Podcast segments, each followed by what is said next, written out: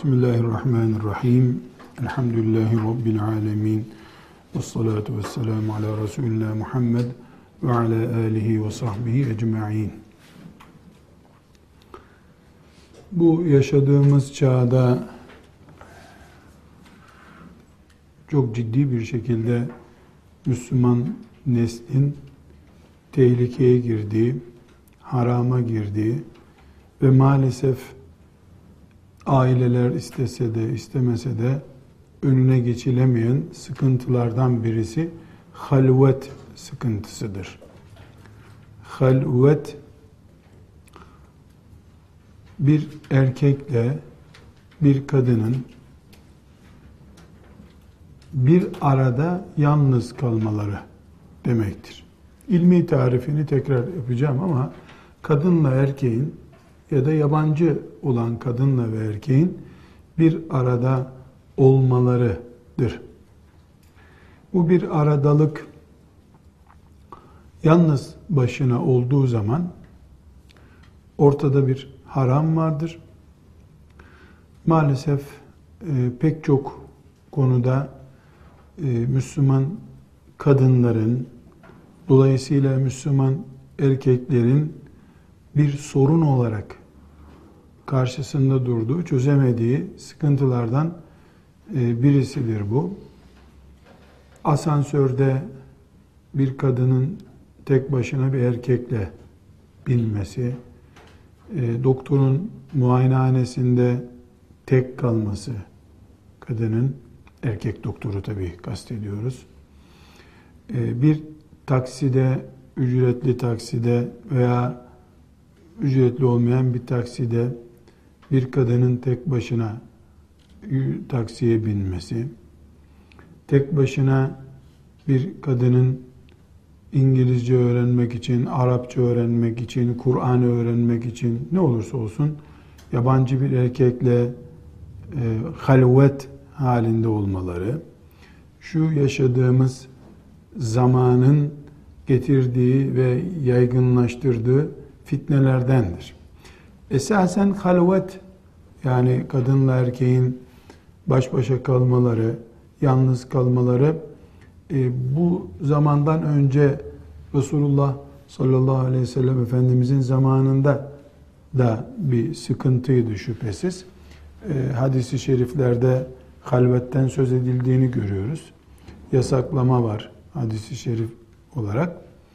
Ama her halükarda e, o zaman binde bir ortaya çıkan bir olaysa şimdi belki yüzde bir diyeceğim daha da yüksek rakamlarda bir sorun olarak karşımızda duruyor. Bunun zorunluluktan kaynaklanan boyutu da var şüphesiz. Zorunluluktan dolayı da olabilir. Ee, zorunluluk olmadan kendiliğinden bizim gevşekliğimizden kaynaklanan boyutu da var. Her halükarda halvet ile ilgili hükümleri kadın açısından, kadının fıkıh bilgisi açısından ciddi bir önemli ihtiyaç bir bilgi olarak kabul etmemiz gerekiyor. Yani e, burada hanım kızlar e, şunu vurgulamak istiyorum. Tesettür tamam güzel Allah'ın emri olduğu için e, elbette e, canımız başımızla bağlı olacağımız bir konu. Ama İslam kadını sadece tesettürle koruma altına almıyor. E, tesettürü ciddi görüp en kaliteli e, ölçülerle tesettüre sahip çıkan bir Müslüman kadının mesela halvete karşı gevşek olması nasıl yorumlanacak? Halvet hangi düzeyde haramsa tesettürde o düzeyde haram. Yani tesettürde gevşeklik yapıldığında mesela bir daracık pantolonla tesettür olmayacağını söylediğimizde şeriata uymuş oluyoruz da halvete karşı gevşek davrandığımızda hangi şeriata uymuş oluyoruz diye soru sormamız gerekiyor. Her halükarda kadının yabancı bir erkekle baş başa kalması haramdır. Ve bu konuda işte Şafii mezhebi, Hanefi mezhebi diye bir ayrım yoktur. Ee, Nevevi'nin ifadesiyle rahmetullahi aleyh bu konuda ashab-ı kiramdan beri ulemanın ittifakı vardır. Yani bütün ulema nezdinde halvet haramdır. Böyle istisna edilebilecek, işte kolaylık sağlanabilecek bir boyutu meselenin yoktur. Bu arada e, isterseniz dipnot olarak e, kaydetmenizde fayda var. Resulullah sallallahu aleyhi ve sellemin hususiyetlerinden biri de halvetin ona haram olmayışıdır.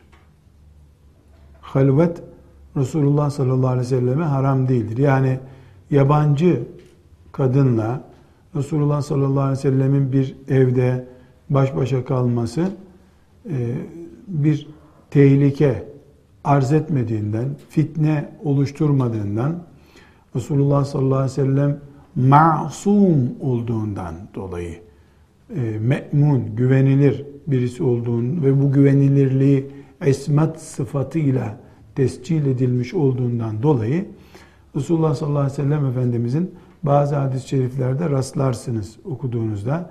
İşte kocası yokken, babası yokken, kimse yokken bir kadınla bir evde bulunuyor, onu ziyaret ediyor.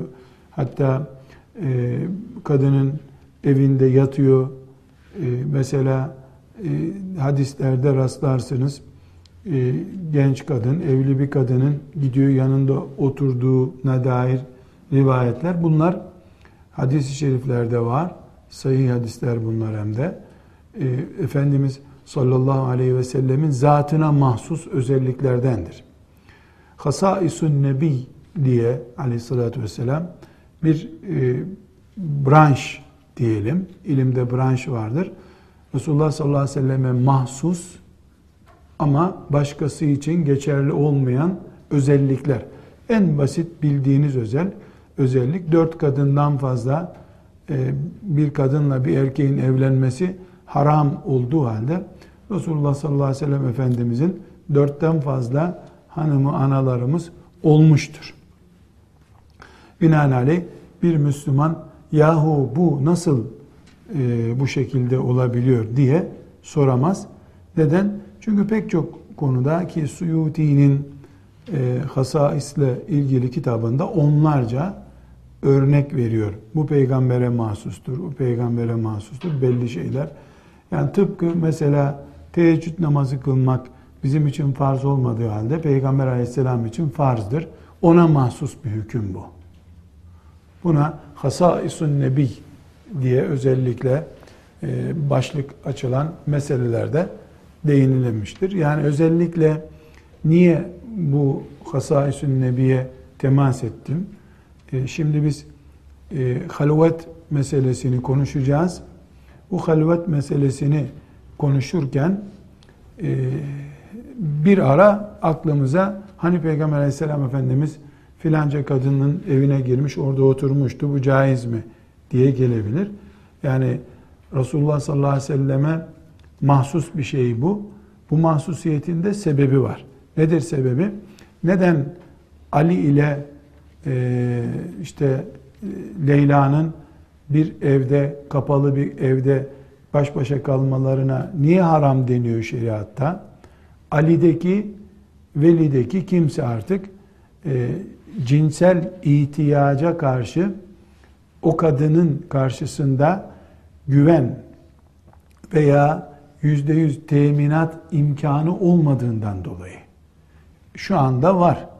Otururken var. Oturduktan bir saat sonra ne olacağı belli değil. O oturma boyunca da belki bir sıkıntı yok. Cinsellik kıpırdamayacak ama akşam oturduğunda, yattığında aklına gelip gelmeyeceği şeytanın o bir saatlik veya beş dakikalık o asansördeki beraberliği daha sonraki bir ağacın çekirdeği olarak büyütüp büyütmeyeceği belli değil. Güvenli değil çünkü hiçbir insan hiçbir insan, hoca, hacı, şeyh, alim, Ebu Hanife, Ebu Bekir radıyallahu anh, hiç kimse şeytana karşı korunmuş, masum değildir. Herkes son nefesine kadar imtihan halindedir. Herkesin önüne şeytan her an bir fitne çıkarabilir. Sadece bundan bir kişi masumdur. O da Abdullah'ın oğlu Muhammed sallallahu aleyhi ve sellem'dir. O masumdur. Ne demek masumdur? Haram işleme ihtimali yoktur. Haram işlemez. Günah işlemez. Bu sebeple de Müslüman bir kadın veya Müslüman olmayan bir kadın Resulullah sallallahu aleyhi ve sellemle baş başa dediğimiz şekilde baş başa kalmış olsa o kadının e, iffeti açısından Resulullah sallallahu aleyhi ve sellem yüzde yüz güvenli birisi olduğundan onun için bu tehlike söz konusu değildir diyoruz. İleride inşallah hadis kitaplarına ittilaınız arttıkça, sık sık hadis kitabı gördükçe, siret bilgilerine vakıf oldukça bu söylediğim başlığı göreceksiniz. Biiznillahü Teala bu o zaman zihniniz rahat edecek. evet, şimdi e, tekrar halvet konusuna gelebiliriz. Halvet haramdır diyoruz ama halvet ne demektir? Halvet. E, tarifi yazmanızda fayda var. Özellikle yazalım ki tarifin üzerinden yola çıkacağız. Bir erkeğin yabancı bir kadınla kimsenin onları göremeyeceği bir yerde baş başa kalmasıdır. Bir erkeğin yabancı bir kadınla kimsenin onları göremeyeceği bir yerde baş başa kalmasıdır. Şimdi burada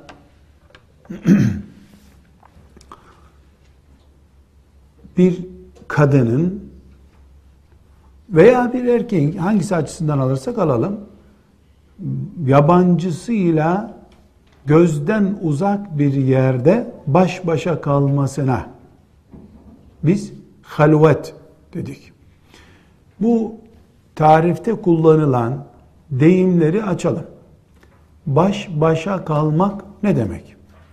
Baş başa kalmasına dedik. Baş başa demek üçüncü bir kimse yok demek. Bir kadın, bir erkek.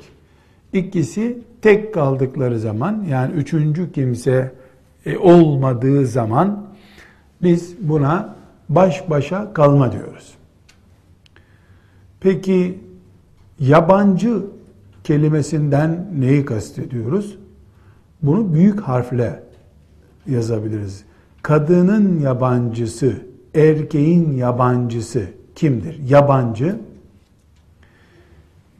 bekar olması durumunda kendisiyle evlenilmesi caiz olan yabancı kimsedir.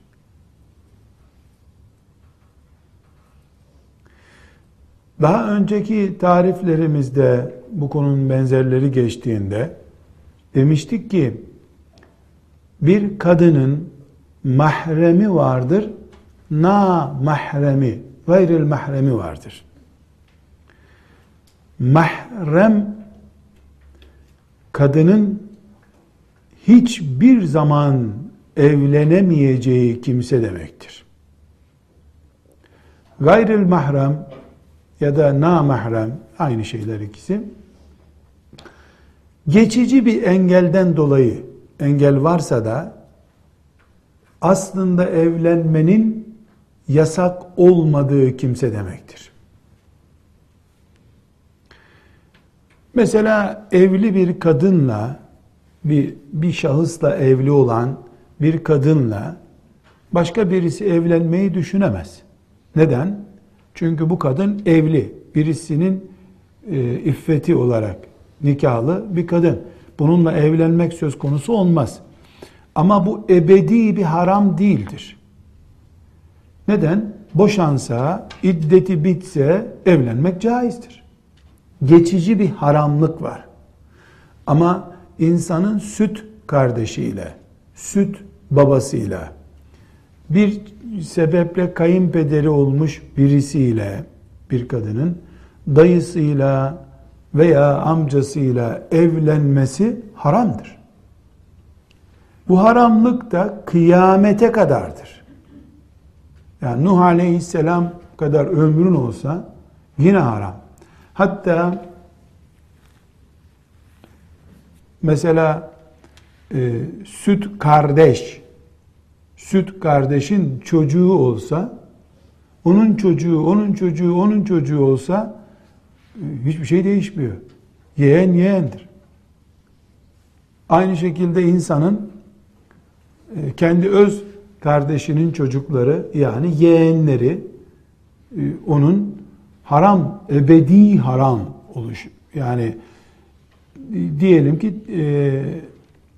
kardeşi öldü, kardeşinin çocuğu öldü, onun çocuğu öldü, onun çocuğu öldü. Dördüncü nesilden yeğeni bu. Gene haram. Nereye kadar giderse gitsin. Bunlara ebedi haramlar diyoruz. Evlilik açısından.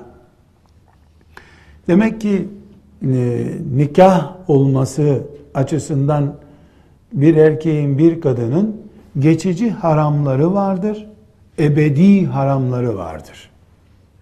Geçici haramlara yabancılar diyoruz. Bunlarla yabancı dediğimiz biriyle de baş başa kalmak haramdır. Kural bu. Halvet bunlarla haram. Tarifi derinlemesine ele almadan bir başlık daha incelememiz lazım. Şeriatın haramları buluğ çağı ile beraber başlar. Buluğ çağından önce tedbirler alınır. Eh buna göre de halvet yani 3 yaşında bir kız çocuğuyla olmaz. 4 yaşında bir delikanlıyla olmaz. 4 yaşında kocaman delikanlı da olsa 4 yaşında. Yani bir kadın 4 yaşında, 5 yaşında çocukla e, baş başa kalınca halvet işlemiş olmaz. Ya da bir erkek 5 e, yaşında bir kızla e, baş başa bir odada kalmış olsa o halvet olmaz. Buluğ çağı da demek ki önemli. Tarife tekrar dönüyoruz. Halvet nedir sorusunda bir baş başa kalma var dedik. Baş başa kalmayı tarif ettik. Üçüncü kişi yok. İkincisi yabancılar arasında söz konusudur dedik. Yabancı kelimesini de büyük harfle yazıp bekarlık söz konusu olsa evlenmenin caiz olduğu kimse demektir. İnşallah e, bu mahrem namahrem konusunu ele alacağız. Ayrı bir ders olarak ele alacağız geniş bir şekilde kim kimle evlenebilir, kim kimle evlenemez. Baş başa e, bunu bir ana konu olarak ele aldığımızda daha iyi anlaşılacak. E, başka bir mesele halvet konuşurken tariften anlaşılan bir şey.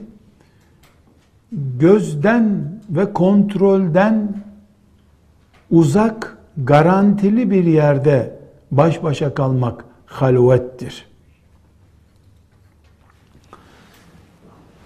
Mesela kapısı isteyenin girip çıkacağı bir devlet dairesinde halvet olur mu?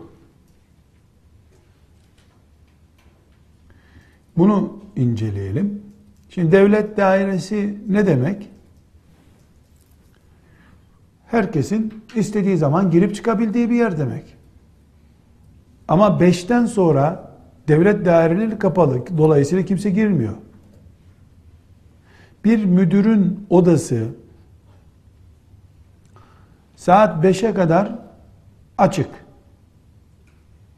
Müdürün odasında müdür ve yabancı bir bayan, onun yabancısı olan bir bayan dururlarsa halvet olur mu?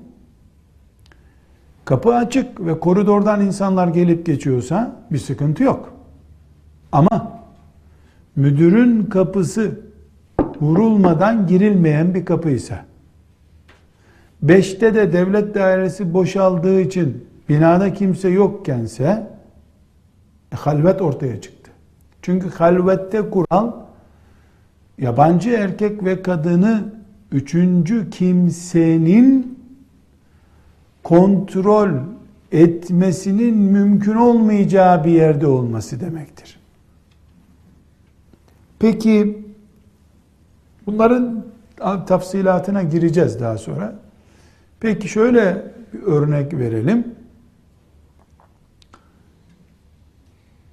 Taksi bir şoför erkek bir bayan ticari taksiye biniyor.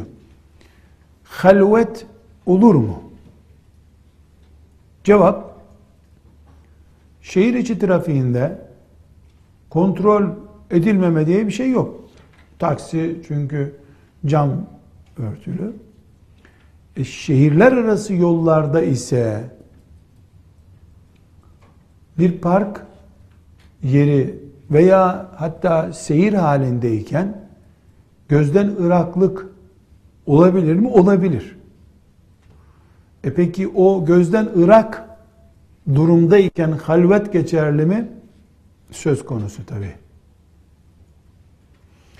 Doktorun muayenehanesinde halvet söz konusu olur mu? E, muayenehane e, hastane olur. Kapıda 20 kişi 25 kişi sıra bekliyordur. Bir hemşiresi bilmem birisi ikide bir kapıyı açıyordur. Halvet söz konusu olmayabilir. Ama özel bir muayenehanede orada doktorun sekreteri bekliyor ve doktor ziline çalmadan girmiyor içeri sekreter. Burada muayenehanede halvet var mı? Burada halvet devrede var. O zaman halveti bir evin içinde kapısı kilitlenmiş apartmanın ziline çalıyorsun, içeri giriyorsun, kapıyı kilitliyorsun. Bu halvetin açık hali, bunu hiç konuşmaya gerek yok. Bir de halvet mi değil mi diyebileceğimiz sıkıntılı e, ya da riskli durumlar var. Taksi örneğinde, devlet dairesi örneğinde olduğu gibi. Bu durumlarda müminin takva derecesine göre pozisyon belirlenecek demektir. Yani ne kadar onun kalbi bu ticari taksiyle yolculuk yapmasında e, bu kalbi ne kadar buna evet diyecektir. Ya da şöyle diyelim, bu pozisyonu halvet olup olmayacağını takdir etme durumu e, o şahsa ait, erkeğe ve kadına ait olacak. Bir ayrıntı daha zikretmemiz lazım. Cinsel isteği kaybolmuş düzeydeki kimselerin artık hangi yolla kaybolduysa halvet pozisyonunda olup olmayacakları da e, bu bahsettiğimiz tereddütlü bir konu olabilir. Şimdi bunu açmam gerekiyor. Genelde kadınlar açısından bakıldığında mesela 70 yaş kadının cinselliği için körelme düzeyi kabul edilebilir. Bunun kural olması mümkün değil ama istisnası olabilir, yöreden yöreye değişebilir, şahıstan şahısa değişebilir. Ama umumen kadınların 70-75 yaşı cinsellik açısından bir ihtiyaç hissetmedikleri yaş olabilir. Erkeklere gelince 75 yaşı 45 yaşından çok da farklıdır denemeyebilir. 90 yaşında bir ihtiyar da kendisini cinsel olarak güçlü hissedebilir, cinsellik ihtiyacı hissedebilir. Ee, binaenaleyh halvet meselesini bir fıkıh konusu olarak öğrenirken bu halvet cinsellik tehdidinden dolayı haramdır dedik. Kendisinde cinsellik tehdidi bulunmayacak çapta cinselliğini kaybetmişler için de bu kuralı kullanacak mıyız diye sorabiliriz. Yine taksi örneğinde, asansör örneğinde olduğu gibi kişinin özellikle bakışı, pozisyonu değerlendirişi çok önemli. Yaşlı ama delikanlı yaşlı olması başka, canının derdine düşmüş bir yaşlı başka. Kadın açısından veya erkek açısından. Mesela bir delikanlının üzerinde cinsellik açısından asla bir gevşeme söz konusu değil. Delikanlı zaten. Ama 85 yaşında e, ağır hasta bir kadının yanında halvet söz konusu olur mu? Olmaz. Niye olmaz? Çünkü bir tarafta cinsellik olsa bile öbür tarafta öyle bir e, hareketlenme söz konusu değil diye değerlendirelim. Burada biz şöyle bir e, sonuca gidiyoruz. Demek ki ortada bir genç söz konusuysa, bilhassa genç kadın söz konusuysa, hiçbir tartışmaya meyyal yok. E, tamamen halvet kuralı geçerli. Beraberlikleri, baş başa beraberlikleri haram. Eğer kadın e, yaşlı ise, yaşlı bir kadınsa, bu yaşı da özellikle ayrıntılı bir şekilde izah etmeye çalıştım. Yani 70 yaşında ama dinç olabilir. Menopoza girmemiş bir kadın da olabilir. İstisna istisna. Çünkü e, tıbben de fıkhen de menopoz yaşını yakalamamış olabilir diye bir kural e, zaten konmuştu. Ama her halükarda e, menopoz halinde olup olmaması şehvetinin sıfırlanması anlamına da gelmiyor kadının. E, biz eğer kadın açısından çok yaşlı, piri fani, dökülmüş artık bu kadın diyorsak, e, bu Nur suresinin e, 60.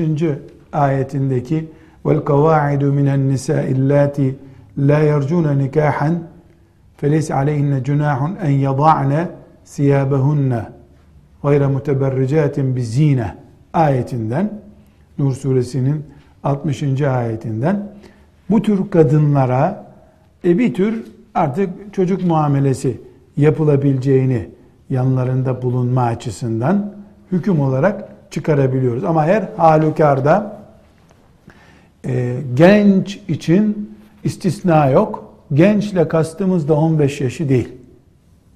Yani genç, canlı, beden olarak genç kastediyoruz. Cinsel olarak genci kastediyoruz. Şimdi e, konumuz halvet, kadınla erkeğin baş başa kalmaları konusu. Bu konuyu değerlendirirken e, muhakkak bir sorunun cevabını bulmamız lazım. Yahu bu tesettürlü kadın, bu sakallı erkek hayatında alkol kullanmamış, hayatında namaz terk etmemiş, hayatında erkek güvercinin üstüne bile tutmamış bu kız. Hafız, şöyle güvenli, babaları şöyle takva, evlerinde televizyon yok, internet yok. Çok güzel bir aile. Bunları konuşmuyoruz değil mi? Kimi konuşuyoruz? Evlerinde alkol var. Bundan sonra zina, fuhuş, her şey. Onları konuşuyoruzdur muhakkak. Değil. Bilakis öbürünü konuşuyoruz. Ölüyü konuşacak bir şey yok zaten. Bu kural, bu incelik, bu hassasiyet, o bahsettiğimiz takva, hafız, şu şu özellikleri bulan, bulunan insan için geçerli. O tehlikeye düşer. Öbürünün düşeceği bir tehlike yok ki zaten. Öbürü olduğu gibi ölü. Olduğu gibi tehlike. iffeti, ahlakı yerinde olanlar için bu tehlike söz konusu. Yani bu halvet tehlikesini mesela alim bir insan onun yanında iki gün dursan ne olacak? Şeklinde düşünmek cahilliktir. Mesela bu kadın yedi kere hac yapmış. On yedi kere umre yapmış. Genç mi genç? Ne alakası var bununla? E, hacla halvetin bir alakası yok ki. Mekke'deki otelde de halvet haram, İstanbul'daki apartmanda da halvet haram. Hacıya da haram, hocaya da haram, şeyhe de haram, allameye de haram, fakihe, muhaddiseye de haram, herkese haram. Yani bu halvet meselesinde işte askerden yeni gelmiş, üstelik de Kur'an okumayı da bilmiyor. O delikanlıya dikkat edelim. E, bu askerlik yapalı çok oldu. Yanlış bir şey. Bir başka mesele hanımefendiler, insanlar zannediyorlar ki evlenince birisi onun cinsellik açısından güvenliği olur. E, evli, bu evli canım. Mesela lokantalarda aileye ait yerler vardır. Yani evli hanımlar kocalarıyla beraber orada oturabilirler. Bekar birisi oraya gittiğinde e, işte o bölgeye sokulmuyor. Aileye mahsus burası deniyor. Neden? Ya evli insanlar yani sadece bir karı kocaya bıraksalar orayı başka bir mesele o değil. 10 tane kadın 10 tane kocası yani 10 aile diyelim aynı yerde oturuyorlar. Yani oraya gelen birisi yanında hanımı oldu mu tamam aileye mahsus bir yerde sen oturabilirsin. Tek giden olmaz. Bekar burada oturamaz. Ayıp, müstehcen. Bu kesinlikle hatadır. Evli bu konularda yani şu bahsettiğimiz göz, düşünce, elleme, hile arama, dolambaç işler yapma konusunda bu sözümü özellikle bilerek ve altını çizerek söylüyorum. Evli olan daha tehlikelidir. Bu tehlikeyi şu şekilde tarif edeyim. Bir kere evli profesyoneldir. Bekar amatördür. Bekarın namuslu bir bekardan söz ediyorum tabi. Öbürü de evli sayılır namussuzsa. Bir bekarın kadın diye derdi olur. Kadınsa erkek diye derdi olur. Genç bir kız, namuslu bir genç kız bir koca düşünür. Bir koca. İşte baştan aşağı kadar eli kolu olan bir koca düşünür. Amatör olduğu için erkeğin ayrıntılarını bilmez. Aynı şekilde namuslu, iffetli, bekar bir erkek kadın diye bir şey bilir. Onun da şehveti var şüphesiz. Patlayan bir şehveti olur. Bomba gibi olur o. Doğru. Ama ayrıntı bilmez. Kadın diye Allah'ın yarattığı güzel bir şey. Bilir. Budur bildiği. Namuslu, iffetli, harama kaymamış bekardan söz ediyorum. Evli birine gelince, evli birine gelince bir erkek veya bir kadın karşı cinsin bütün ayrıntılarını bilir. Kaş göz hareketlerinin, dudak hareketlerinin, baş kaldırmalarının, kol tutuşlarının, önünde yemek yiyen bir kadının kaşık tutuşundaki e, jestlerin ne anlama geldiğini çok iyi bilir evli biri. Bir toplantıda, bayramlaşmada işte delikanlı biri oldu mu sen gençlerle beraber dur. Kadınlar var burada. Evli oldu mu ailece bulunuyoruz. Halbuki evlenmiş erkeğin gözü radar gibidir. Süratten bile anlar. Ama şüphesiz şeytan hilesini kendine göre çok iyi hazırlar. Evlileri güvenli, bekarları daha güvensiz gösterebilir. Bu bir şeytan tuzağıdır. Her halükarda biz halvet konusunu konuşurken bunun ayrıntılarına dair bir hususa girdim. Halveti bekar için çok tehlikeli, evli için normal kabul edemeyiz. Şimdi mesela örnek vereyim. Bir evde çamaşır makinesi bozuldu, servis çağrılacak. Tamam. Peki servis geldi. Evde erkek yok. Genelde iş saatinde geliyor. Erkek de işte serviste iş saati çalışıyor. E ne olacak?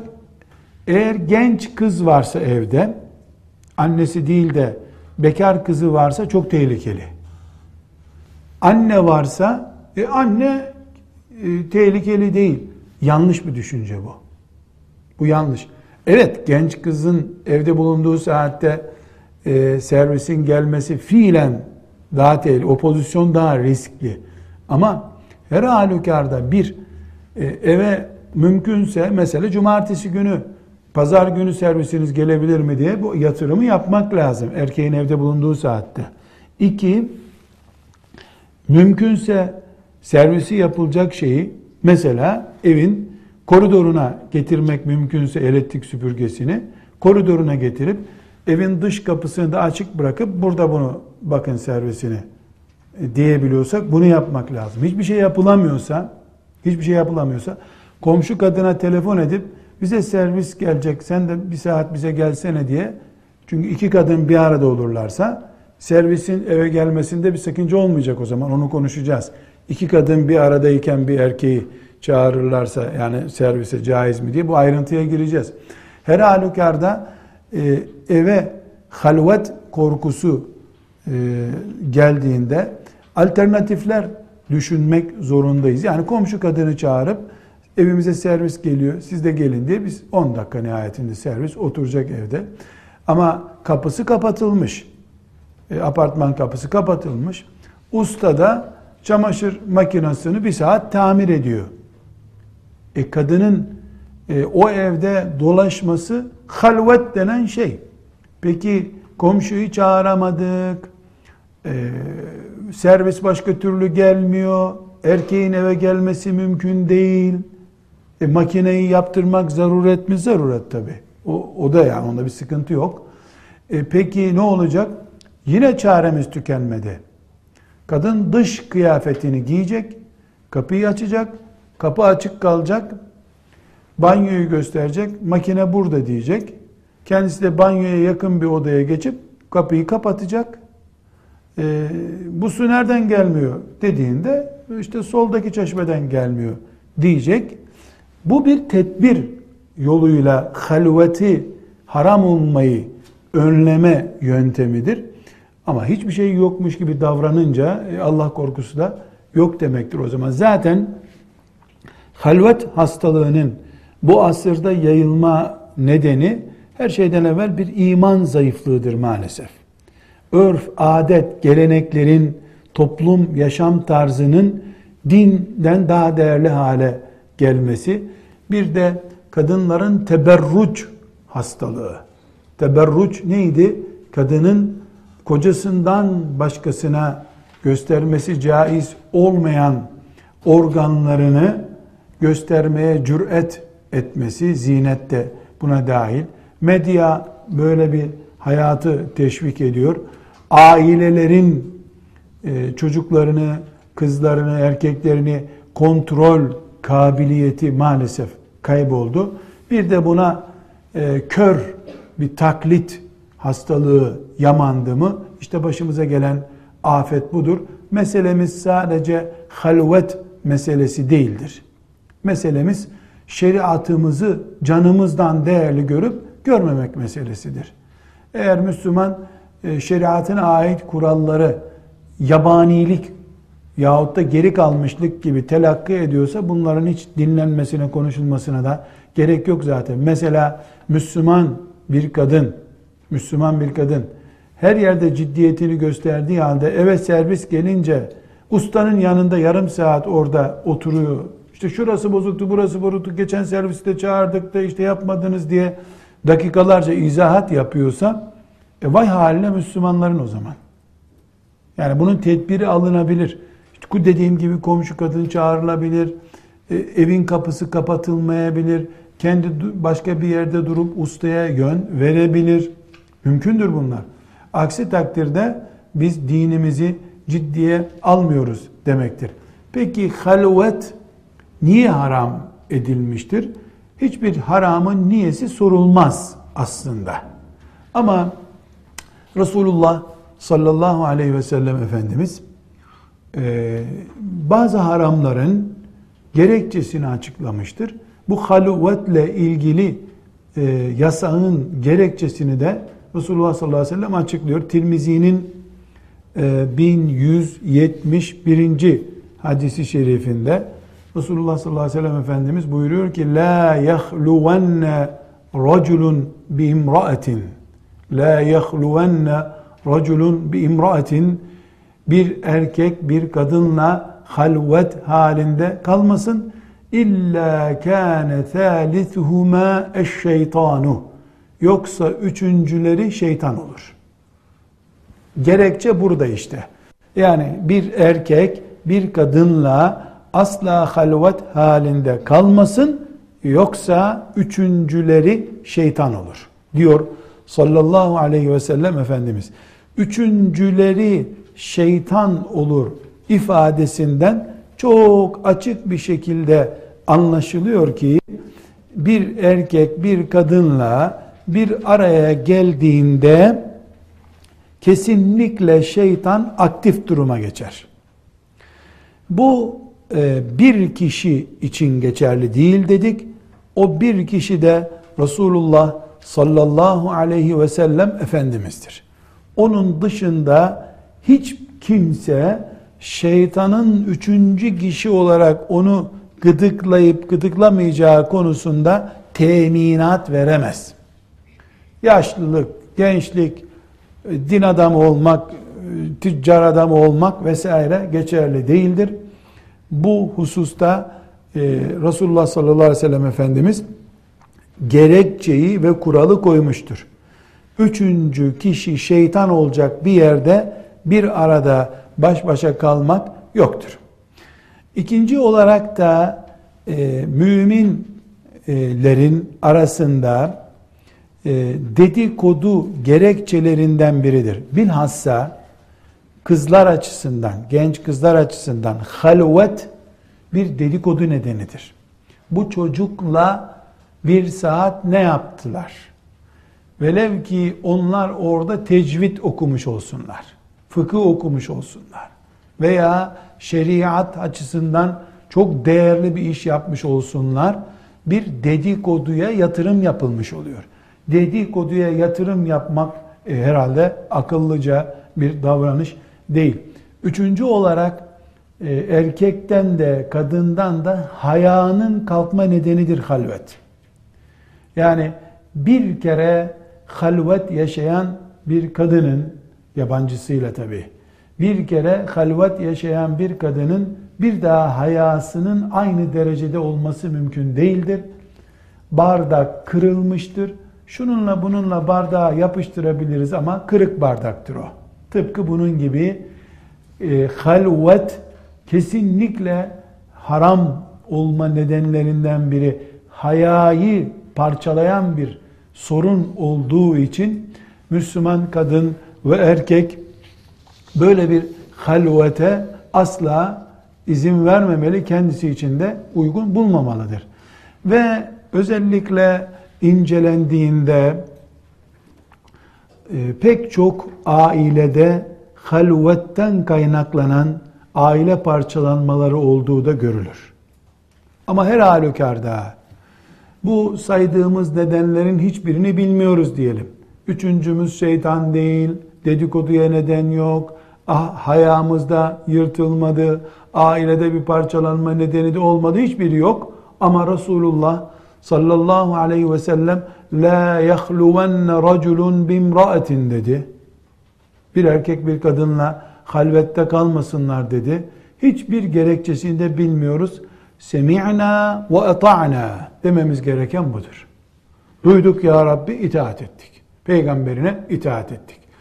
Bu imanımızın gereğidir. Burada e, bir kaç tane hadisi şerifi okumak istiyorum.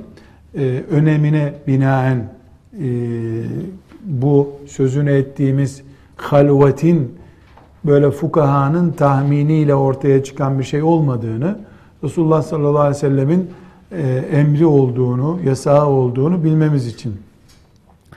İbn Abbas radıyallahu anhuma Resulullah sallallahu aleyhi ve sellemi duyduğunu söylüyor. Bukhari ve Müslim'in rivayet ettiği hadiste Bukhari'de 3006. hadis, Müslim'de de 1341. hadis. Buyuruyor ki hiçbir erkek bir kadınla halvet halinde kalmasın. Hiçbir kadın yanında mahremi olmadan uzun yolculuğa çıkmasın buyurmuş. Bunun üzerine de bir adam ayağa kalkıp ya Resulallah ben filan cihada gitmeye karar verdim. Gazveye gideceğim. Ee, ben böyle karar verdim, evimden çıktım. Hanımım da hacca gitmeye karar verdi. Yani adam sen ki hacca gidiyor, e, gaz, cihada gazaya gidiyorsun, ben de hacca gideyim demiş kadın. Medine'den Mekke 450-500 kilometre kadın böyle yola çıkacak. Resulullah sallallahu aleyhi ve sellem buna buyurmuş ki izheb fehucce ma'amra'tike sen git hanımınla hac yap buyurmuş. Gazveye gelme. Bu hem e, kadının e, yolculuğa tek başına çıkmasının caiz olmadığını hem de erkekle kadının halvet halinde baş başa kalamayacaklarını gösteriyor. Kadının yolculuğu ile ilgili e, bu hadis-i şeriften de hareketle özel bir başlık altında ders yapacağız inşallah. Kadının yolculuğu. O zaman o ayrıntılara gireceğiz. Hangi durumlarda caiz olabilir, olamaz diye. Ukbe bin Amir radıyallahu anh da e, hadis rivayet ediyor. Bunu daha önce okumuştuk. Bukhari'de 5232. hadis, Müslim'de de 2172. hadis-i şerif. İyyâkum ve duhûle alen nisa. Sakın kadınların yanına girmeyin. Ensardan birisi de ya Resulallah e, hamu hakkında ne dersiniz? Hamu neydi? Kadının kocasının kardeşi veya abisi, erkek kardeş veya abisi yani kayınları. El hamvu el mevtu buyurmuş. Hamuv yani kayın ölüm demektir buyurmuş. Bundan da anlaşılıyor ki kadının kocasının ağabeyisiyle de olsa bir yerde baş başa kalması halveti haramdır. Abdullah İbni Amr İbni As radıyallahu anhuma bir hadisi şerif rivayet ediyor. Diyor ki e, Beni Haşim'den yani Kureyş'in Haşim'inden birileri e, Esma binti Umeys'in yanına geldiler. Esma binti Umeys Ebu Bekir'in karısı. Ebu Bekir radıyallahu anh'ın karısı. Ebu Bekir de evde yoktu. Onlar da gelmişler. Ebu Bekir nerede deyip Esma'yı ziyaret için evde oturmuşlar. Ebu Bekir de eve geldiğinde bakmış ki karısı Esma binti Umeys'in yanında Beni Haşim'den yani Mekke'deki akrabalarından birisi var. Bundan çok şiddetle kızmış izinsiz eve nasıl aldın diye. Ee, hemen Resulullah sallallahu aleyhi ve selleme gitmiş. Ee, bir şey görmedim ama ya Resulullah evime girmişler. Kadının yanına oturmuşlar diye şikayette bulunmuş.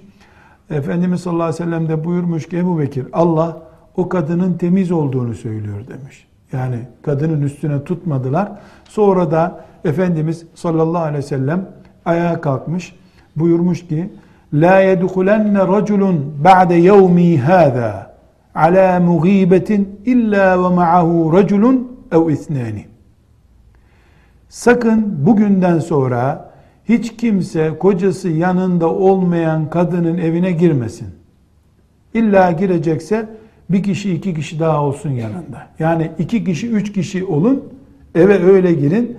Bir kadınla bir erkek baş başa kalmasınlar bir evde. Kocası evde olmayınca kadın. Servisle ilgili hüküm de buradan çıkıyor demek ki. Müslim'in 2173. hadisi şerifi bu.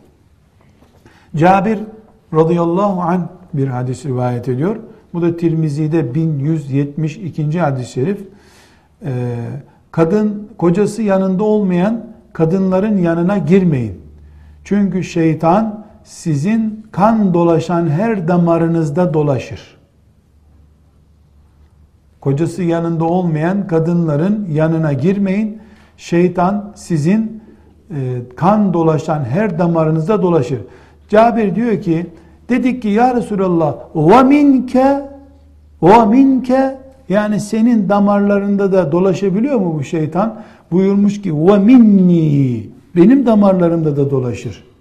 وَلَكِنَّ اللّٰهَ اَعَانَنِي عَلَيْهِ فَاَسْلَمْ Ama benimle görevlendirilmiş şeytan da Allah bana yardım etti de Müslüman oldu şeytanım böyle şeylere kışkırtmıyor beni.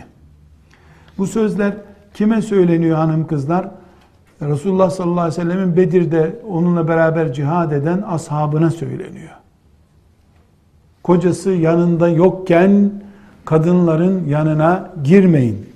Yine e, Cabir radıyallahu anh'tan Ahmet bin Hanbel'in 14.651 hadisi şerifi olarak rivayet edilen bir sözü var. Cabir radıyallahu anh diyor ki Resulullah sallallahu aleyhi ve sellem buyurdular ki men kâne yu'minu billahi vel yevmil ahir فَلَا يَخْلُوَنَّ بِمْرَأَةٍ لَيْسَ مَعَهَا ذُو مَحْرَمٍ مِنْهَا فَاِنَّ ثَالِثَهُمَا الشَّيْطَانُ Cabir radıyallahu anh diyor kim Allah'a ve ahiret gününe iman ediyorsa yanında mahremi bulunmayan bir kadınınla baş başa kalmasın. Çünkü şeytan onların üçüncüsü olur. Diyor e, Resulullah sallallahu aleyhi ve sellem Efendimiz. Buradan hanım kızlar bu hadis-i şeriflerin e, daha farklıları da var. Ben özellikle kolay anlaşılacaklardan topladım. Zannediyorum 7-8 tane daha bu anlamda hadis-i şerif var. Demek ki Resulullah sallallahu aleyhi ve sellem Efendimiz yoğun bir şekilde defalarca bu konuda ikaz yapmış ki farklı sahabiler farklı olaylar anlatarak, farklı bilgiler vererek yani tesadüfen bir kere bir olay olmuş da e, o olayın yorumu olarak konuşmamış aleyhisselam Efendimiz. Defalarca bilgi vermiş bu konuda. Haç meselesinde, işte cihada gidiyorum meselesinde, yolcu, kadının yolculuğu meselesinde. Hatta e, ashab-ı kiramın muazzam büyüğü olan Ebu Bekir radıyallahu anh'la ilgili olay da çok önemli. Yani ondan habersiz hanımı e, akrabalarından birini evine alıyor ama onun onunla baş başa kalması haram. E, Allah kefil oluyor ki bu olayda bir kötülük yok da öyle Esma binti Umeys kurtuluyor e, sıkıntıdan. Her halükarda halvet haram ama halvetle ilgili ayrıntılar var. Bu ayrıntılara bir başka ders daha yapıp devam edeceğiz. Dediğim gibi asansör, doktor muayenehanesi, taksiye zorunlu bilme, e, veya işte eve servis alma, devlet dairesinde mecburen bulunma, yani bunların hepsi müminin imanındaki kemalle ilgili şeyler. Yani evet müdür odası ve devlet dairesi ama müdürün odasına hiç kimse giremiyor. Kapıya vursan bile gir demedikçe giremiyor. Müdür zilini çalmadıkça içeri kimse giremiyor. Dolayısıyla burada bir güven yok. Bir ikincisi bu meseleyi halk düzeyinde ele aldığınızda hanım kızlar şunu göreceksiniz. Şeytan e, suni bir güven telkin ediyor. Suni bir güven. Temiz insan, temiz insan. Yani bu temiz insanlar ashab-ı kiramdan da mı daha temiz insanlar?